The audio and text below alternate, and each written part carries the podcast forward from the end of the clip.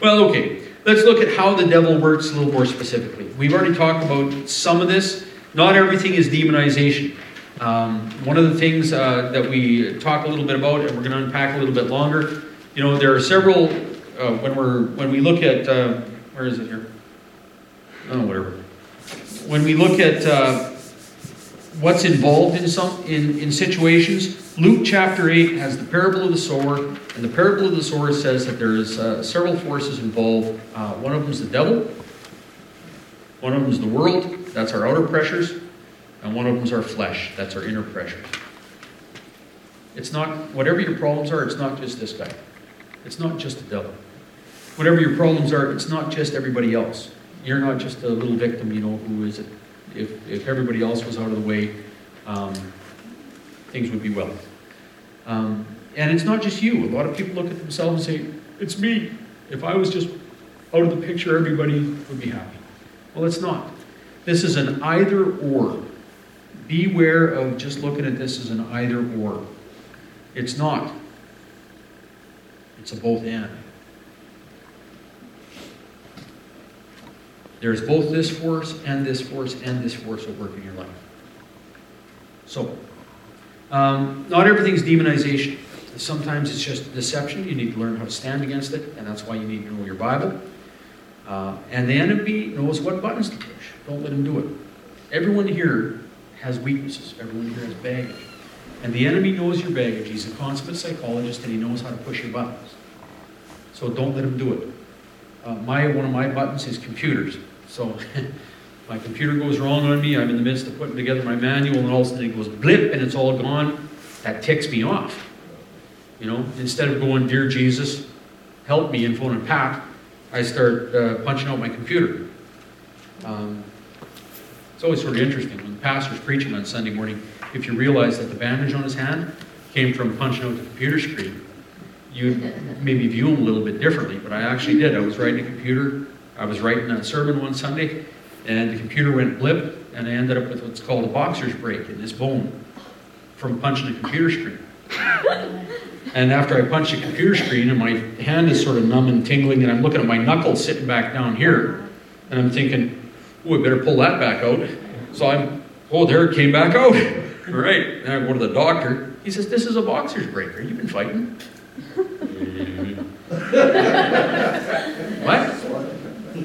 Yeah, I hit my computer. Oh, yeah, a lot of guys do that. Whatever. Just pre normal pre sermon, you know, whatever, right? So, understanding how the devils work, we've talked a little bit about his schemes.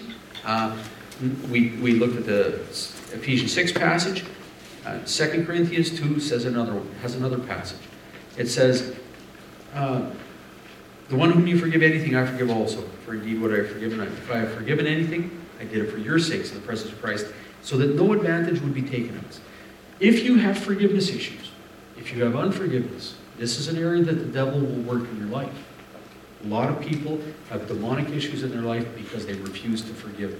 And not just refuse to forgive others, but refuse to forgive themselves or be forgiven. Um, don't let those things go on, he says, um, so that no advantage of you would be taken by Satan. For we are not ignorant of his schemes. The devil, part of his schemes are to keep us in that place of unforgiveness. So forgive. Um, okay. There's a course of action down there. I'm going to let you look at that. He uses lies over on the next page. Uh, another way that he works, he uses lies. Um, John 8 44. You are of your father the devil, and you want to do the desires of your father. Somebody who's demonized, uh, and Jesus is speaking to someone like that right now. You are of your father the devil. That's where you get your uh, motive power from, that's where you get your program from. And you want to do the desires of your father. He was a murderer from the beginning.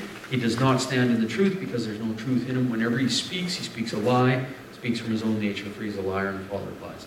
So that's the John passage uh, that speaks about that again. He uses confusion tactics.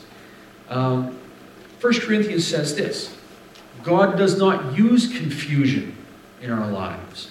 So if you struggle with confusion, there could be demonic issues in your life. If you run into somebody who's badly confused, there could be demonic issues. A lot of times, in our day and age, we just look at that kind of stuff and we say, oh, well, that's just mental illness. No, not necessarily. Oftentimes it's confusion. And I have prayed with people that have this kind of confusion, and I've seen God remove it immediately. For God is not a God of confusion, but of peace. Well, let's unpack this a little bit because it, one, of, one of the big issues is the fear of making the wrong choice. A lot of people that struggle with confusion live in the fear that they will make the wrong choice. And so they have a whole bunch of choices in front of them and they end up paralyzed because they can't make a choice. Fear of making the wrong choice is essentially a lack of trust. You need to just learn how to trust that God will protect your choices. Um, it's a confusion tactic. So what do you do? You commit your choice to the Lord and let Him lead you through it. Psalm 37, 4 to 6 says it. Delight yourself in the Lord, and He will give you the desires of your heart. Commit your way to the Lord. Trust also in Him, and He will do it. He will bring forth your righteousness as the light, and your judgments as the noonday. Now, sometimes we say, yeah, but what's going to happen? You know what? God oftentimes doesn't tell us exactly what's going to happen. He just says, commit your way to me, follow me step by step. But the devil plays on the fear, and he uh, increases the inability to trust God through that fear. So you got to begin to trust that God will protect you even if you make mistakes. You know, read the story of Abraham. Who here is scared if you make the mistake that God will remove his blessing? And there is teaching out there to that effect. If I make a mistake, God will remove his blessing. You know, had somebody come to me just recently, uh, brand new divorce. What do I do now? Well, Jesus always came to people and he said, you know what? Everything that's done to this point is done. So if that's your sin, give it to me. Because you can't change what's done. Now all you can do is from this point on give Jesus the past and walk forward as he leads you. And he may lead you back to deal with some of this stuff, or he may just lead you forward. Mm-hmm. Or the people that you ticked off back here might not have want to have anything to do with you. And so you might not be able to re-engage them and you might end up just being led forward. But you give God what is, what is behind you and you just move forward. You learn how to trust that He will take care of your mistakes. Abraham made all kinds of mistakes. You know, Abraham's supposed to be trusting God. And what does he do? He goes into this one area and his wife is gorgeous. And he says, Don't tell anyone you're my wife. Lie. Say you're my sister. Well, the king comes and says, She's beautiful, takes her, and what happens? God has to compensate for Abraham's mistake. Not, and, and he doesn't learn quick either. So he does it again. And God does it again. Me, if I was God, I would just say, you know what, let's go make another one. But he doesn't. God doesn't give up on his people that way. So, you know, as you watch Abraham's mistakes over and over and over again, God gives him a promise. You're going to be the father of many nations. Well, years go by and the promise doesn't happen and there's no kid. So he decides to, you know, take his, uh, his uh, servant woman, Hagar, and sleeps with her.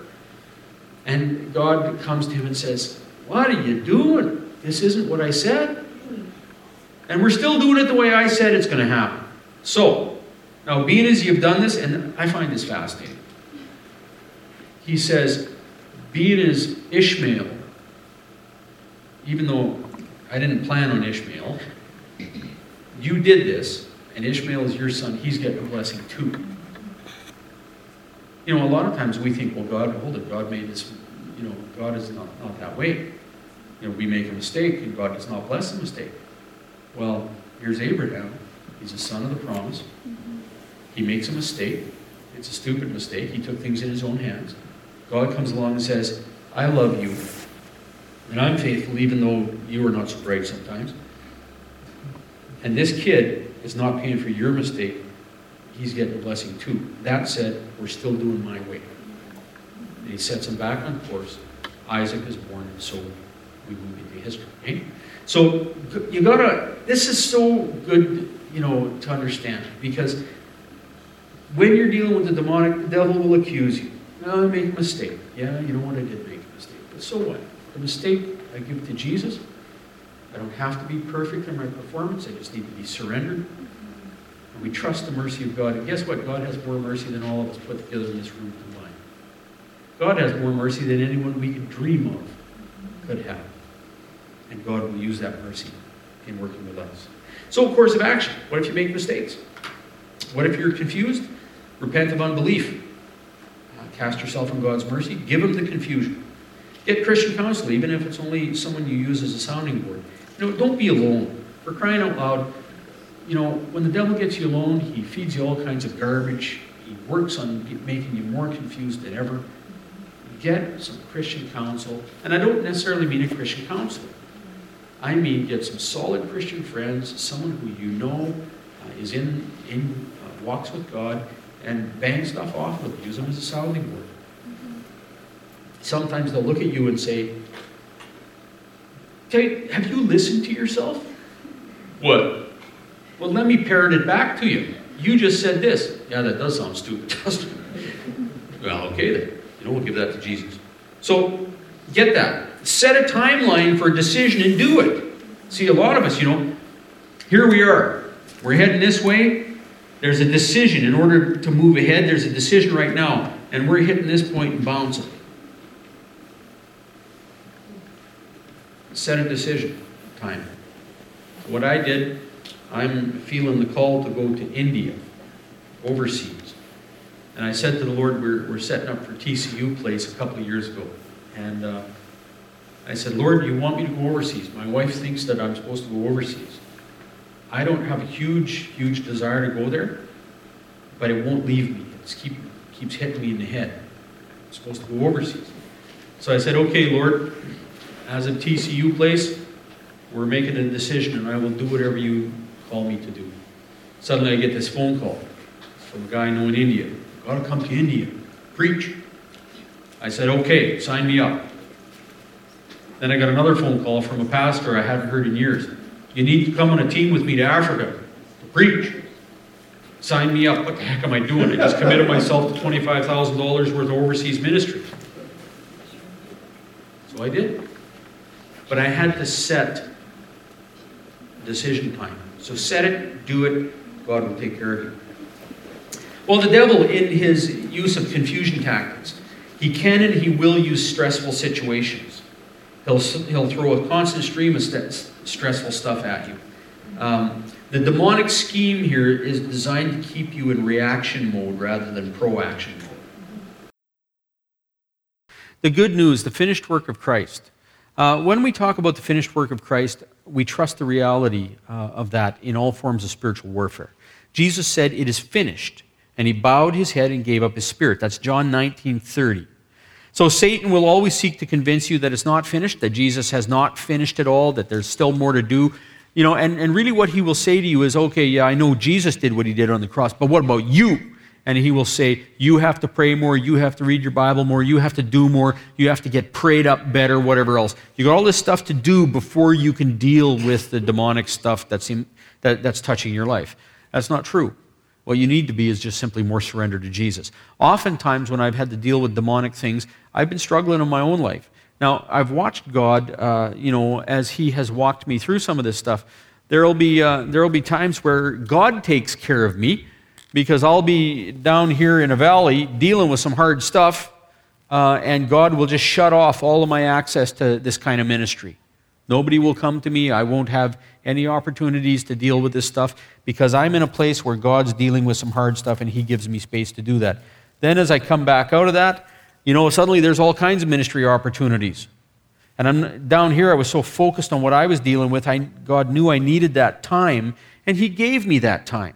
God doesn't leave you on this walk by yourself.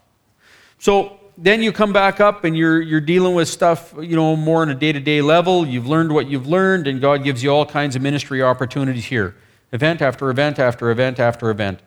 Uh, now, that's not to say that God sometimes doesn't give you a vacation either. Because sometimes you come up here and you're up having a great old time, and there's no opportunity for ministry. And what God's doing is giving you a vacation. We all need consolidation time. You know what I mean? Some downtime. So, there's also, there can be a fourth, a fourth element. You can be down here dealing with hard stuff, and God says, Guess what? I want to teach you now that it doesn't depend on you being on the top of a mountain to get stuff done. We're going to deal with stuff down here. And just when you are struggling with your own sin, God brings you all kinds of ministry opportunities, and you learn what it means to minister freedom from a place of weakness and trust in Him. So, you get what I'm saying? You know, it's a, God will lead us in all of this kind of stuff. We trust His finished work. It doesn't depend on our performance. I mean, when I'm up here on the top of the mountain, I feel like I'm performing great. When I'm down here in the bottom of the trough, I don't feel like I'm performing great. God can use us in both places. It doesn't depend on our performance, it depends on trusting His work. Oh, well, I fell yesterday, but I don't care. Jesus still is crucified and risen Lord. Lord, I'm in your hands. And you will sometimes just simply give him what you got to give, even though you don't think it's that much. But you do that because of his finished work. The basic lie uh, that, G, that Satan gives us is that Jesus' work on the cross didn't quite cut it and that you have to top it up or finish it by performing correctly.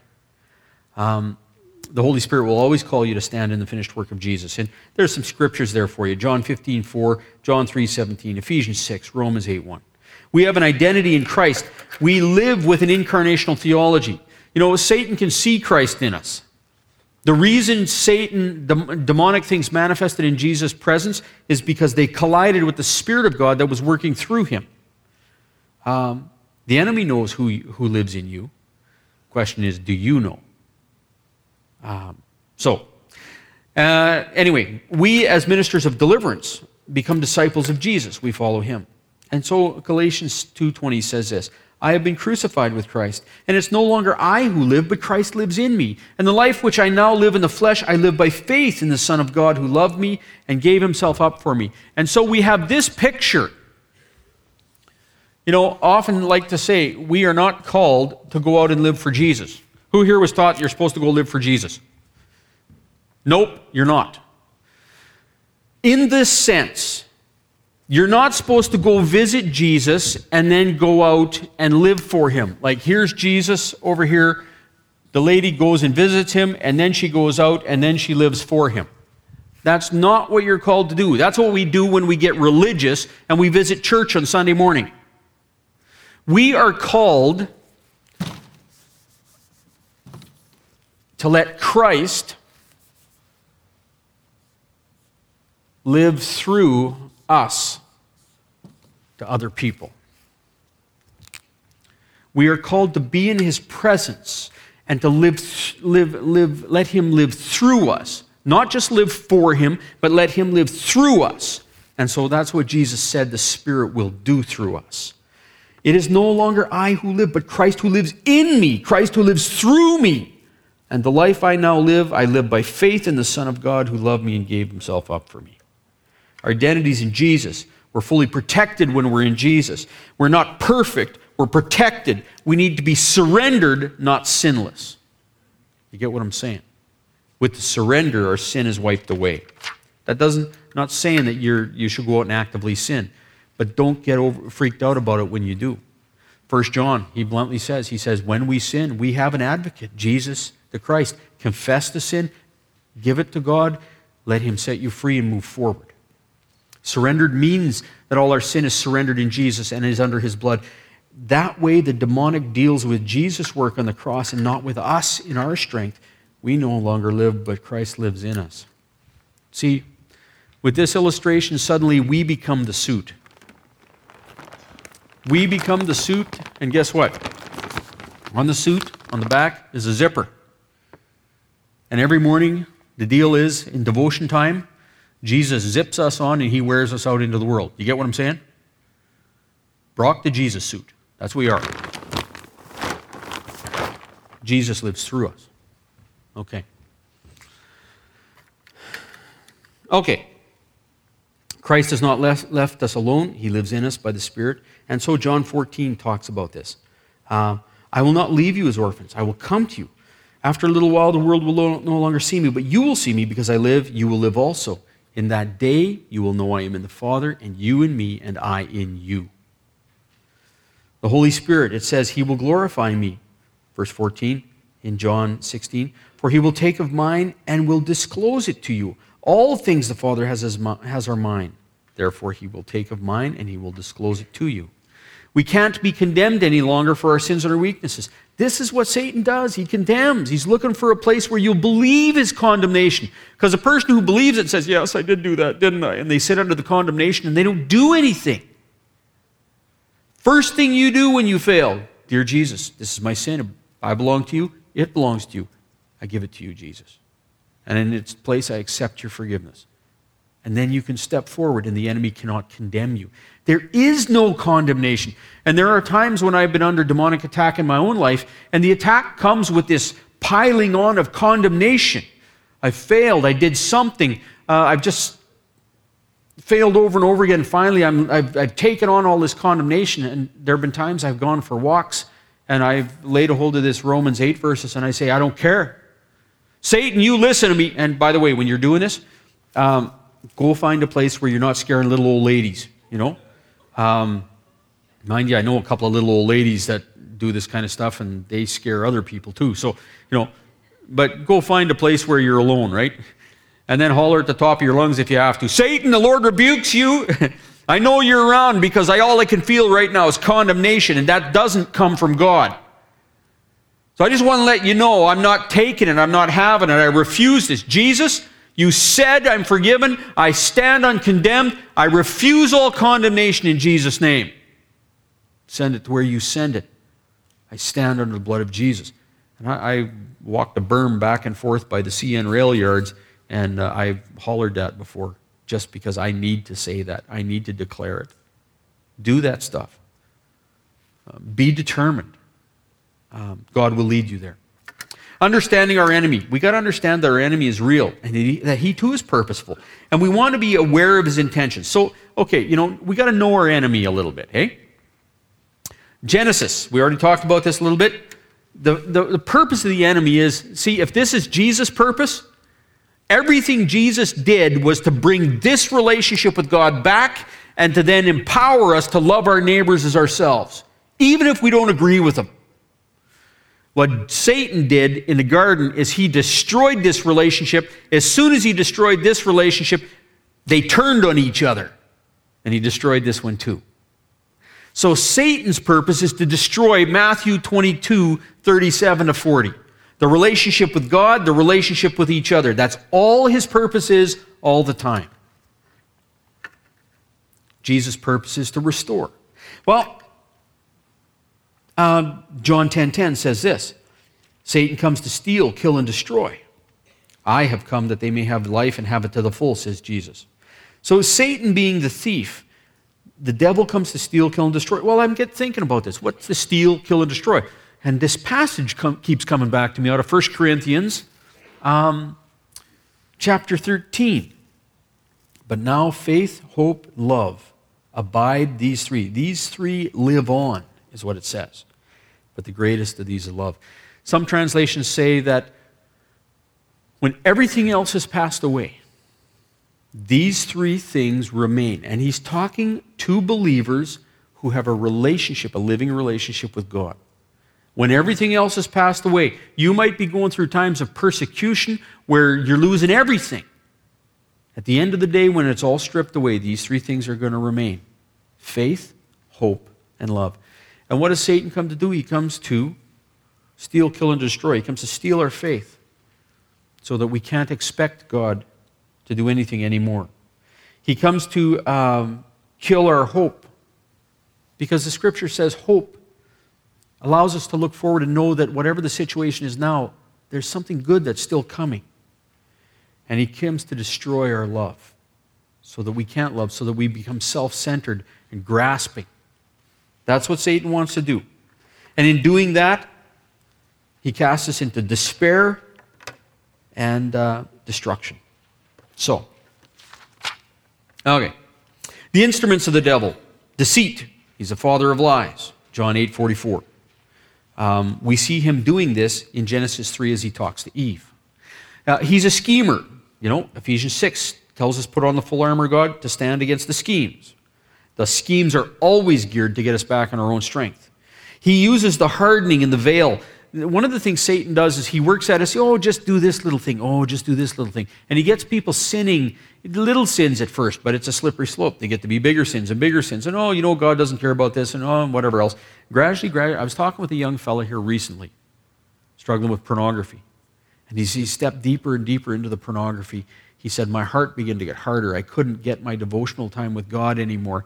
Uh, and the more I gave myself to this, the more, the more distance there was between me and God. And so uh, we began to pray a little bit of prayers with him just to simply give his pornography addiction to Jesus. And he's turned the corner, and the intimacy with Jesus is now coming back. But that hardening, that's what sin does. Listen to this. Their minds were hardened. For until this very day, at the reading of the Old Covenant, the same veil remains unlifted because it is removed in Christ. He's talking about those people in the wilderness in the Exodus story uh, who, who were determined to worship their own God and go their own way. They refused to trust God. And so their minds were hardened and their, a veil covered their, their eyes. And so now that even when the scripture was read to them, they couldn't hear it. But to this day, whenever Moses is read, a veil lies over their heart. But whenever a person turns to the Lord, the veil is taken away. Now, where the Lord is a spirit, and where the spirit of the Lord is, there is liberty. There's another passage in 2 Corinthians 4 3 to 4. And even if our gospel is veiled, is veiled to those who are perishing. There are times when you, you understand as you talk to people that it's just not clicking, you know? In those case, in whose case the God of this world is blind to the minds. So this is a demonic thing. The God of this world has blinded their minds so that they might not see the light of the gospel of the glory of Christ, who is the image of God. In Christ, the veil is taken away. Uh, the previous passage, 2 Cor 3 14 to 17. Whenever a person turns to the Lord, the veil is taken away. I have sat with people and I've said, Does this make sense to you? I was sitting with a young fellow here a little while ago. Does this make sense to you? No. You know, I told a story last night about the guy with the spirit of unbelief. Does this make sense to you? No, but please don't give up on me. I'm trying, right? And finally you say, Do you want it to make sense to you? Yeah, I do. Like, I've had people say, I want to believe, I just can't. Oh, well, that's simple. Let's pray. Dear Jesus, pray with me. Words are like a bucket. You pour your heart into them, hand them to God. I'll help you with the words. You got to mean them, right? Point them to God.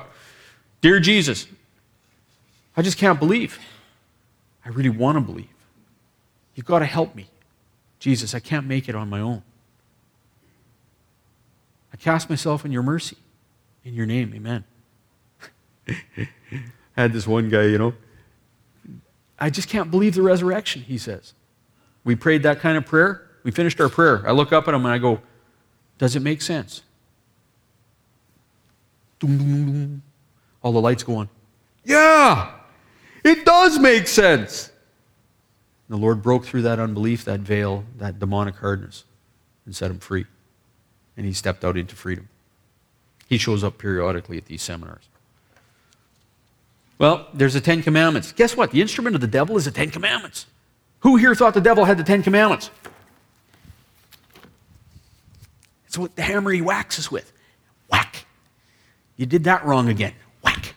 You did that wrong again. Whack. You did that wrong again. Whack. Who here has ever looked at themselves naked in a mirror? Okay, not, not a lot of us are being honest here right now. I understand that. Do you like what you see? Oh, maybe a little more honesty there. Not everybody likes what they see. You know why? Because when you look at yourself in a mirror, what does a mirror show you? It shows you your flaws. That's what we see as our flaws. You go to the local gym, you know, and the guy who's who are pumping themselves up, and, you know, they're going like in the mirror. And really, what they're thinking is, yeah, I got to move this up here and that over there and this out here. All they see is their flaws. That's what the Ten Commandments does. That's what Paul says the Ten Commandments do. In Romans 5:20 it says the law was sent to make us aware of our sin, that where sin abounded, grace might abound all the more. See, the way the devil uses the law, he doesn't use it that way. He uses it to condemn. He says, Look at this. He holds a mirror up in front. And he says, You dirtbag, you failed there, there, there, there, and there. Mm. And he whacks him with the hammer again. You ever try to train a puppy with a hammer? You ever try to tra- train a puppy with a stick? If you train someone that way, train a puppy that way, it'll cower in the corner and won't come near you until, unless it has to. That's, that's what people do when they use the Ten Commandments to try to please God. Because all you can do with the Ten Commandments is fail them. Do you hear what I'm saying? Because the scripture says the Ten Commandments are the reflection of perfect righteousness. And before them, we must all fail. So, but what does God do? He says, Yes, you must all fail. But I have forgiven you. Cast yourself on my mercy, and I will lift you up. Knowing that you are a, that you are a failure in keeping the Ten Commandments doesn't condemn. If there's condemnation, it's the devil doing it. Because that's the way the devil uses the Ten Commandments to condemn. What we are called to do is put ourselves in the hands of God and say, Lord, I can't live it myself. I'm at your mercy. Dear Jesus, help me. I receive your forgiveness. And he lifts us up and he takes us forward. So be careful using the Ten Commandments. The reference there, Romans 7 11 to 12. Um, for sin, taking an opportunity through the commandment, deceived me, and through it killed me. So then the law is holy, and the commandment is holy and righteous and good. But that which is holy, righteous, and good became the instrument that the devil uses. Accusation. Now the salvation and the power and the kingdom of our God, the authority of his Christ have come down. For the accuser of our brethren has been thrown down, he who accuses them before our God day and night. Uh, he's an accuser. Uh, that's what he does.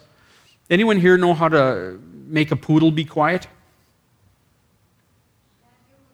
With a shotgun, right? No, I'm kidding you. I'm kidding you. I know all the dog lovers out there. My family are dog lovers too. We used to have a neighbor when I was a kid. He had a poodle and it barked incessantly.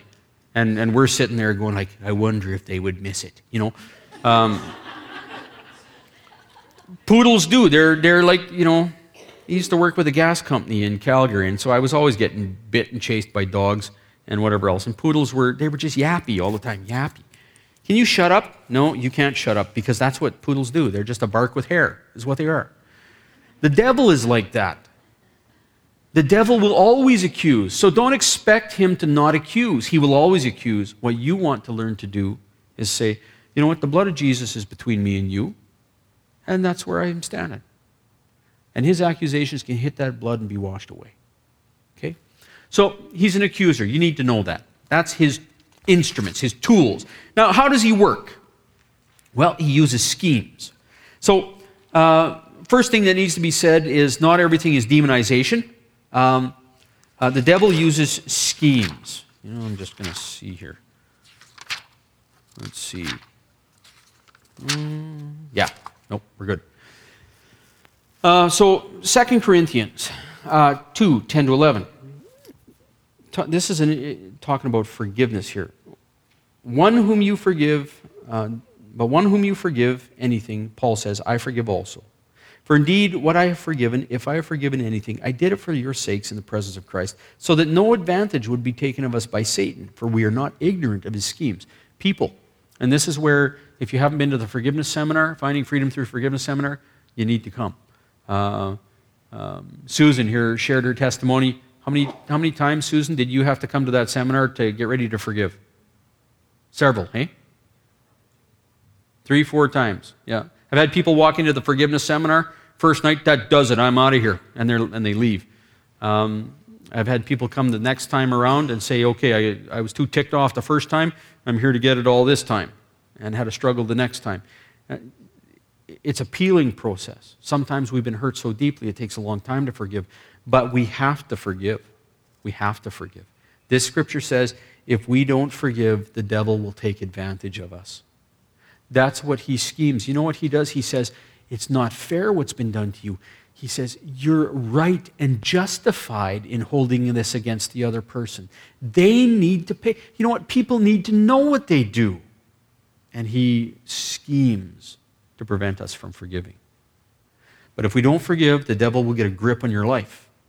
I got a number of stories. Uh, had a lady sitting with me one day, and she was talking about her, uh, how her husband had betrayed her. And uh, we were actually in a coffee shop on the other side of Saskatoon. Um, I'd been doing a little bit of a ministry session there, and we were just talking afterwards. And she looks at me and she says, she described the betrayal. She says, Don't love him anymore. I said, um, Okay. Well, how about we pray for him? Sure, knock yourself out. So she bows her head, hey, We pray. I said, You know, words are like a bucket. Let me help you pray. Are you up for that? Sure, why not? Try it. We'll see what happens. Dear Jesus, I invite you into the pain that I have over my husband. She looks up at me. She says, I'm not doing that. And I said, Okay. You willing to forgive him? Nope. Are you willing to be made willing? Hmm. You just see the wheels grinding, eh? Well, I, would be willing to be made willing because then I don't have to be willing. Okay, well, let's pray that. You'd be amazing. The little, you know, it says don't give the devil a foothold. God's a better rock climber than the devil, right?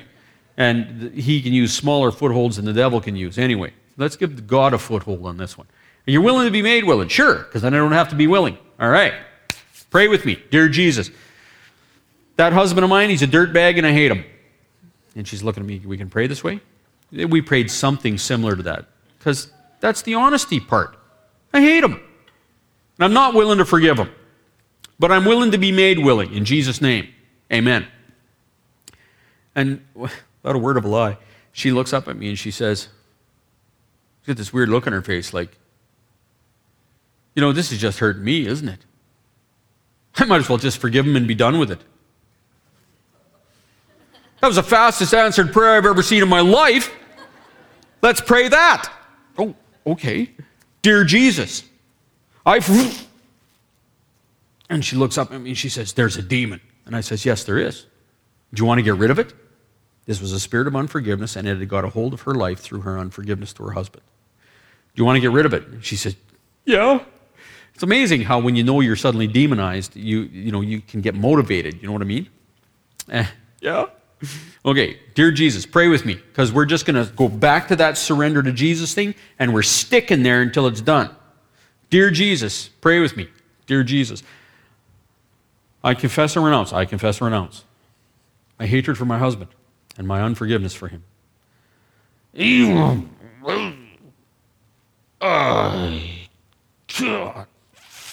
she's working hard. Yes. I command you in Jesus' name, let her speak. Pray with me. Dear Jesus, I confess and renounce. Dear Jesus, I confess my hatred. I command you in Jesus' name, let her, let her speak. So I'm looking at her and I'm doing this. I just command you. We're in a coffee shop. There's people walking around us. Nobody's noticing nothing. It's like God has put the dome of silence over us, and we are, you know, how many of you have watched Get Smart, right? Right. You know, only God's version worked. Anyway. And we're saying, pray with me. We're not moving off this thing of surrender until it's done. Confess and renounce. I confess and renounce my hatred for my husband. What's the demon trying to do? It's trying to prevent her letting go of this stronghold It's trying to prevent her confession and her renunciation because it knows in that moment it will lose its grip. I command you in Jesus' name, let her speak.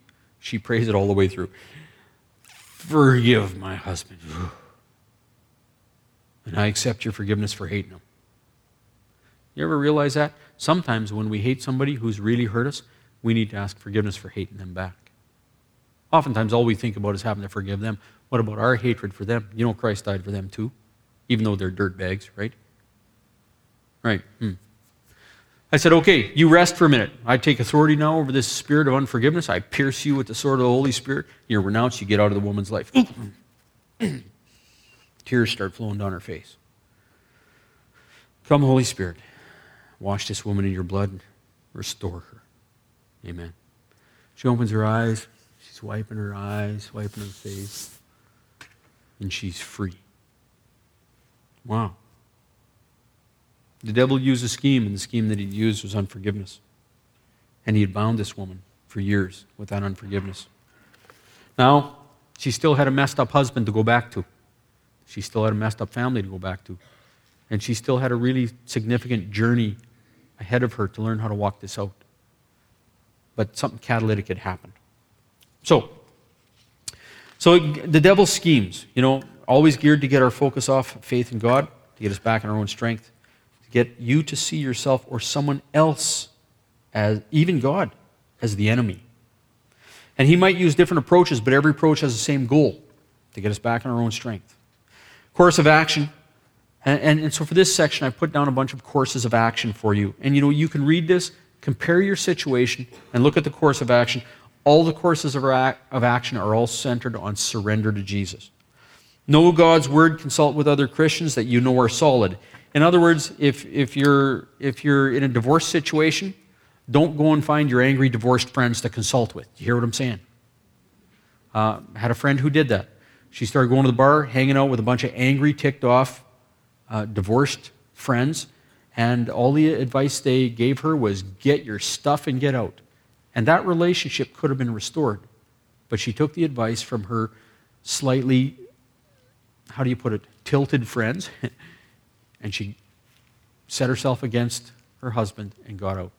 So be careful. You know? Pick people who are solid.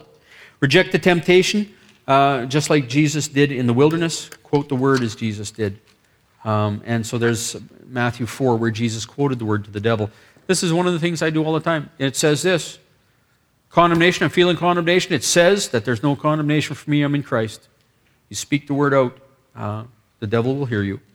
Well, the second thing the devil does, he uses lies. You know, Jesus, John, uh, Jesus in John 8 says, he spoke to a bunch of uh, guys and he said this You are of the fa- your father, the devil, and you want to do the desires of your father. He was a murderer from the beginning and does not stand in the truth because there's no truth in him. That's one of the reasons why we don't have conversations with the devil. When you're doing the deliverance type thing, you're not sitting there now, talk to me and tell me about yourself. You don't do that. Where did you first enter this person? You don't do that. Shut up, you in Jesus' name. Stand aside. I want to speak to the person. Tell me, when did this start? I'll let the person tell me when this started. We'll pray over that. But you don't have big conversations with the devil because he will lie to you from front to back, beginning to end. Okay? Whenever he speaks a lie, he speaks his own nature, for he is a liar and the father of lies. Okay. Direct opposite to Jesus. Well, third tactic that he uses, he uses confusion tactics. Oh, and he's good at this. For God is not a God of confusion, but a God of peace. Look at your situation. Is there order to your situation or is there confusion in your situation? I'm in a situation with somebody right now and I'm going and it's a very confusing situation. There's lots of emotions, lots of trauma and all that kind of stuff. And I'm going, "Lord, how do we get through this?" And he says, "Keep your eyes fixed on me." He gave me a little vision of a rifle scope with crosshairs. And Jesus was right in the middle of the crosshairs. He says, "Keep your Keep your focus on me. I will sort this out. And so you learn how to trust Jesus to sort out the situation. You know, God is not a God of confusion. If your situation is, is uh, if you're fighting confusion, if your situation is marked with confusion, you could be struggling with demonic influences. You know, you'll notice it fear of making the wrong choices. It's essentially a lack of trust you know, people going in circles. Well, what if I do this? Well, what if I do this? Well, if I do this, you know what? You need to trust that God will not abandon you. Uh, you know, here's me. You know, I got my kid, right? And I said, you know, don't, don't, uh, you know, uh, don't. No, let, let, me put it different, put it a different way. I got my kid. I say, come here, come follow me, and I go trucking across, uh, off across the street, right? And my kid, because he's little, he doesn't look both ways, and he comes running out in front of the street, and there's a car coming.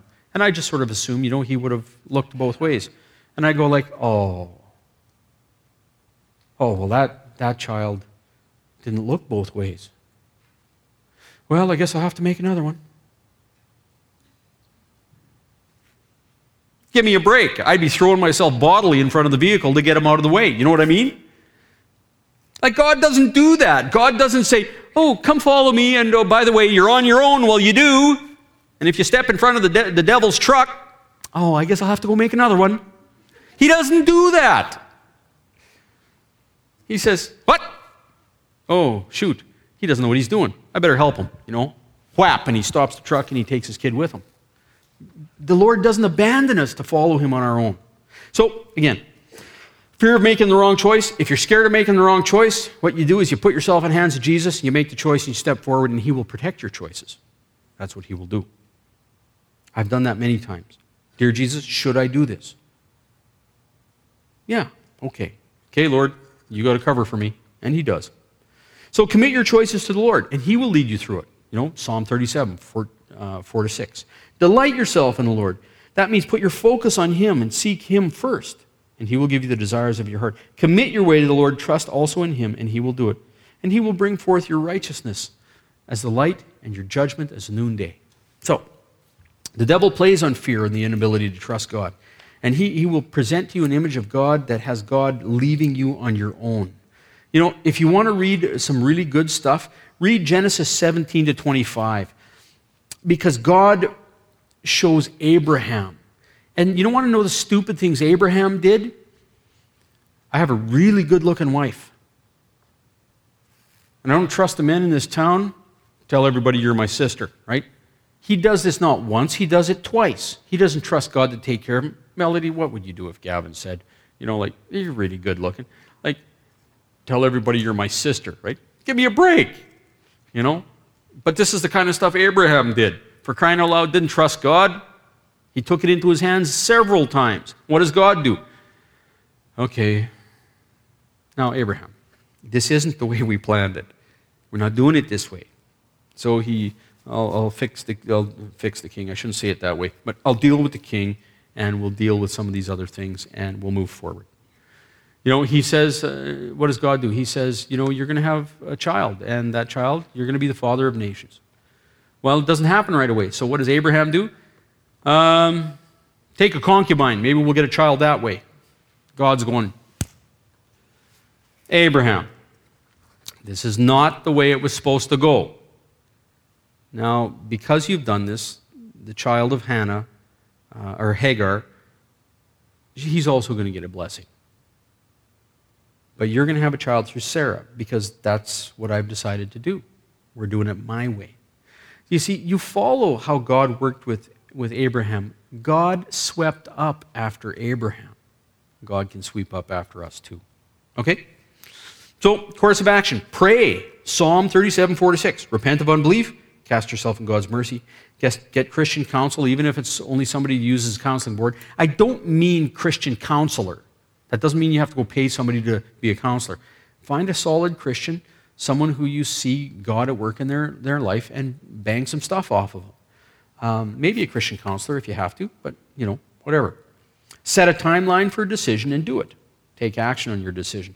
Be deliberate about trusting God. Step forward. Uh, fourthly, the devil can and will use stressful situations. He will throw a constant stream of stressful situations at you. This is another confusion tactic. Uh, it's to keep you in reactive mode rather than proactive mode. Uh, people, several kinds of people are vulnerable here. Performance people are vulnerable here because a performance person always has to perform, always has to be doing everything right. And when they got all kinds of situations come that have to be done perfectly, they get driven nuts after a while. Okay, they're always off guard. They're always on, uh, off balance. Then, controllers are vulnerable here because if you're a control freak, the devil can throw all kinds of stuff at you that you can't quite control. And you're fighting to control this, control this, control this, control this, and you're going to be messed up. Okay?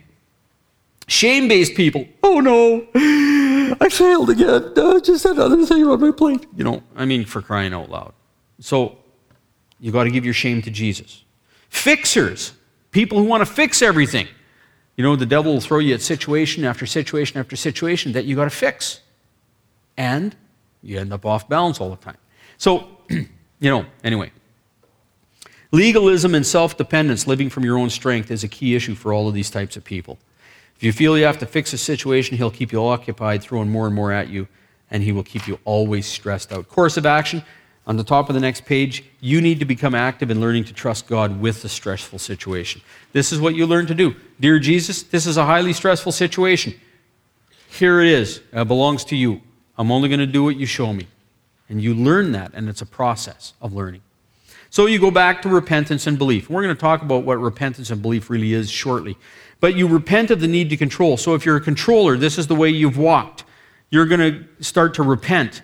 I renounce my need to control, and now I'm walking the way of trust. I'm ready to change. Dear Jesus, where I would have controlled it, now I'm putting it in your hands. I don't know how it's going to work out. Over here, I always thought I could know what, how it would work out. Over here, now I only know whose hands it's in and you learn how to walk that kind of a walk. Thank Him that He's in control, even before you see the resolution. Pray and be still and know that He is God. People who are learning this walk of trust have to spend lots of time here because you'll be so stressed that you won't know what to do with yourself. I drove myself into at least one burnout and started heading for the second one. You've got to spend time here because this is where the peace comes from. Okay. Refer to Psalm 23 and Psalm 91, which just says, Stay under the wings. He who rests under the wings of the Most High will find himself protected. Um, rest at the table in the presence of your enemies. You know, when you're dealing with demonic things, I don't know that, you know, I, I run into the odd person who gets freaked out. You know, they, they, they're going like, we prayed and it's still out there. Well, of course it's still out there. Even Jesus didn't have an absence of demonic stuff going on around him, but it doesn't come onto you. So you'll still see it. That's what Psalm 91 says. You'll still see it, but it won't come onto you. So, you know, let God be God. Well, recognizing the devil's voice. Um, and these are several elements. It will be a deceitful voice. Remember, he speaks in his own language, John 8 44. Course of action check what you hear against biblical truth. Renounce the lie, act on the truth, praise God for his leading and protection. It could be an angelic voice. I mean, it can sound so good, so good. Uh, remember, Satan masquerades as an angel of light. You know, there's significant uh, teaching arising nowadays in parts of the Christian church to go back to living the law, the Jewish roots movement, and some of that kind of stuff. Uh, and Paul bluntly says if you go back to that kind of living the law, you step back in under the curse of the law. It sounds so good. Hebrews says the old covenant was flawed, and that's why Jesus came and replaced it with the new covenant. Don't go back to that old way of living the law. We are not under the law anymore since Jesus. Sure, did the roots of the Christian faith come out of the Jew, uh, uh, Judaism? Yes, it did. But God always, right back to the beginning of creation, uh, you know, you read Hebrews 11, says that righteousness comes to those who receive it by faith.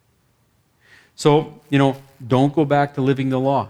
And Satan will oftentimes try to take you back there. He will quote scripture. He's a better theologian than me. Um, and he's very, lo- very logical, and he presents his arguments, and he will try to take you back to living by your own strength. Don't do it. He sounds like an angel. No wonder, for even Satan disguises himself as an angel of light. Therefore, it is not surprising if his servants also disguise themselves uh, uh, as servants of righteousness, but their end will be according to their deeds. So check it with Scripture, renounce it. And remember, all the stuff that we've talked about here, um, there should be freedom. This is what we've been called to, is freedom. This is what Christ has set us free for, is freedom. Um, not condemnation, uh, not living under judgment, because Jesus took all of that on the cross. And so that's a little bit how you uh, test that. You know, uh, in my, uh, in my uh, EPM um, course, we talk a little bit more about some of that. Let's see here, I wonder. Um, in fact, you know what? Let's switch right now over to page 83. Testing the voice of God. When we talk about angelic voices, the angelic voice of the devil, we talk about mistaking the devil's voice for God's voice. When you listen and when you hear, you know, I mean, somebody gives you a prophecy, for instance, you know, and you think maybe God's talking to you, but you're not sure. Here's how to test God's voice. Uh, five points. And, and this is, a, you know, I start with this passage, 1 Peter 1.10. Therefore, my brothers and sisters, make every effort to confirm your calling. So we're, we're called to confirm what's said to us. Don't just barge off because somebody says God said this. Anybody can say God said this. You know, you barge off, forget it. Don't do that. Um, I remember listening to James Dobson one time, a focus on the family. He said God dragged him into every, every decision he's ever made. You know, and what he learned to do is trust that God wanted to use him And he just said, God, you got to show me. You got to. I'm not doing anything until you show it. Show me that, you know, you got to you got to make this clear because I'm a little thick, right? So here you go. I have five points on testing the voice of God. And this would also then, this is where you would fit the devil in there, too. Test any angelic voice you hear. Is what you hear in line with good biblical doctrine? I'm not talking just pulling one passage out of the scriptures and saying, eh, it's, you know, biblical. It says everybody should go and kill babies, you know? Give me a break. I mean, people could pull those kinds of passages out of the Old Testament and say, this is of God. Well, no. Um, is it in line with good biblical doctrine? 1 Timothy says this As I urged you on my departure for Macedonia, remain at Ephesus so you might instruct certain men not to teach strange doctrines, nor to pay attention to myths and endless genealogies which give rise to speculation, rather than furthering the administration of God which is by faith. The administration of God means the application of the kingdom in its power. So we want to be careful. We want to learn our doctrine. All scripture is inspired by God and profitable for teaching, reproof, correction, for training in righteousness, so the man of God may be adequate and equipped for every good work. Um, is it in line with good biblical doctrine? I had a young man uh, who came to me one time. Uh, he was demonized. Uh, and um, I said, So tell me, what are you going to do with your life? And he said, I'm going to go uh, train in the military, in the special forces, so that I can kill people that hate Christians. Oh, really? This is your ministry? Yep. Going to kill people who hate Christians. And he was talking, speaking specifically of uh, Islamic people, is what he was speaking of. And I'm going like, there's something wrong with that. Nope. No, this is what God told me. I don't think so. But he wouldn't hear it. He just couldn't hear it. So I started praying for him. Dear Jesus, this guy's messed up. This is not biblical. You gotta, you gotta get through to him. Day four, we were at a, it was a family camp we were at, and day four, uh, we ended up in a, in a situation with him where he found himself ready to be prayed for, and uh, he was set free from a demon of deception. And it was amazing. We finished the prayer session. Whoa, something left me. Come, Holy Spirit. We turned them loose into the camp. You know, uh, half an hour later, three quarters of an hour later, whatever it was, Suddenly I heard, Boy! What? And I turned around and here's his father coming at me. What did you do to my kid? I don't know. What did I do to my, your kid? You know? He's different. Really? It's that evident? Yep. Suddenly he didn't have the call to go learn how to kill people who hate Christians anymore. See, is it in line with good biblical doctrine? That means you need to study. You, you can't just listen to guys like me. You need to study your Bible. You can't just read books about the Bible. There's all kinds of books out there. You need to read your Bible. You need to learn the Word of God yourself. Um, so, do you need question for you? Do you need to study your Bible more in order to know your doctrine? You might need to consult with someone who does. Who do you know who has good biblical doctrine? How do you find a person? Pray, evaluate, ask. So that means pray for, for somebody who is a mentor. Look at their life, see the fruit in their life, and then ask them, Will you mentor me? Second thing you want to do does your sense of leading glorify Jesus and lead to trusting Him? There's lots of stuff out here nowadays in our society. We've been taught to talk about God.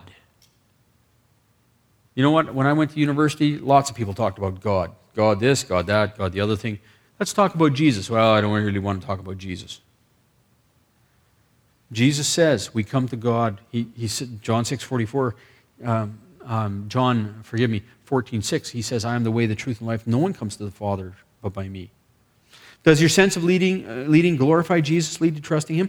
John 5, 39 to 40 says this You search the scriptures because you think that in them you have eternal life. It is these that testify about me, and you are unwilling to come to me so that you might have life. So, we got to come to Jesus. We got to point to Jesus. Jesus' claim is that he is that expression of God that will lead us into truth and into life. So it has to glorify Jesus. Not generic God, Jesus. Okay? Is the leading confirmed through your faith community? That means sit with your friends and pray with them. This is what the Berean Christians did in Acts. Anyway, it says they received the word with great eagerness when it was preached to them, examining the scriptures daily to see whether these things were so. Um, about prophecy, 1 Corinthians says, let, let people prophesy, but Test it. Let two or three prophets speak, and let the others pass judgment on what they say. So, a question I have for you who's your faith community? Are you part of the kind of faith community that will pray for you? You need to be. And then you need to expect confirmation to come through people who will pray for you. I was talking with somebody here last week, and they asked me something, and I said, This is what comes to my mind for you. They came back to me just the other day and they said, You know what? What you said had two other people say it to me very shortly after that. Same word. God confirmed it. Okay. Is there confirmation with your own spirit? Um, the Spirit Himself testifies with our spirit that we are children of God. The Holy Spirit speaks within us. I remember one time I was called to be a pastor out in Dartmouth, Nova Scotia. And I went out there to look, and they're nice people. And there's lobster for five bucks a pound at the docks. And I'm thinking, maybe I'm called there. Do you know what I mean? Me and my wife are making the move. We're getting ready to go. I give her the glowing report. We're going like, yes, the Maritimes. the closer we got to the day where we had to say yes or no, the less peace we had. No peace. But I had a congregation of 100 and some people out there that were convinced, they voted 100% unanimous to call us out there. They were convinced that God wanted us there. But we had no peace. And at the end of the day, we said no because it didn't resonate here. And there was no verse in the Bible that says, go to Dartmouth. So, anyway. Does con- what if you've already started this journey? You know, look at the fruit that it bears. Does God confirm your sense of leading through the fruit, that it bears? Scripture says, After you have suffered for a little while, the God of all grace, who called you to his eternal glory in Christ, will himself perfect, confirm, strengthen, and establish you. Is this walk that you're going through perfecting, confirming, strengthening, and establishing you? Is there good fruit? Well, you know, these are ways to test the Word of God that you receive. I need to say that if numbers 1 and 2, and you can circle 1 and 2, if numbers 1 and 2 are not in place, the rest of them, don't listen to them. If 3, 4, and 5 conflict with 1 and 2, 3, 4, and 5 are wrong. Okay? God will not contravene his word um, or good biblical doctrine. He will not contravene the focus on Jesus or his word. So, okay. So, you know, when we talk about the devil's voice being an angelic voice, you want to test that voice. And so that document in the back of this manual is made so that you can test that voice. All right. A couple other things then. Uh, it can be a familiar voice, and really what this means is the devil will, he knows your language, and he will speak to you the way you like to be spoken to. Okay? Um, Course of action, know your Bible again, test the preacher, sit under good teaching, test everything God's word, etc. It can be an accusing voice. We've talked about that already. There's some coursing courses of action. It can be a deadly voice. He may suggest you kill yourself. I get people that come and say, you know what? I got a voice in my head that says, kill me, kill myself. You know what? That's not of you. That's of the devil. Let's be praying over that one right there. And I've seen those voices go away. It can be a harassing voice, constant head noise. We prayed with a guy here recently and at the end of the prayers, he put all his thoughts under the blood of Jesus. We, uh, we surrendered all that to Jesus. He sits back in the couch. We finished the prayer, and he just sat there, eyes shut, and one tear trickling down his face. And I said, there was just this sense of quiet. And I said to him, I said, What are you experiencing? He says, My mind is so quiet. The enemy was harassing his mind so that he didn't have the quiet that he needed to process what he needed to process. There is a course of action there for you. Let's pray. God Almighty, we tell you we love you. We thank you. We thank you for who you are, what you're doing in us. We thank you for the fellowship. We thank you for the food. We thank you. Jesus, you're so amazing. We love you. We ask you to call us because you do call us. We ask you to open our ears and our eyes that we may see and hear and turn to be healed.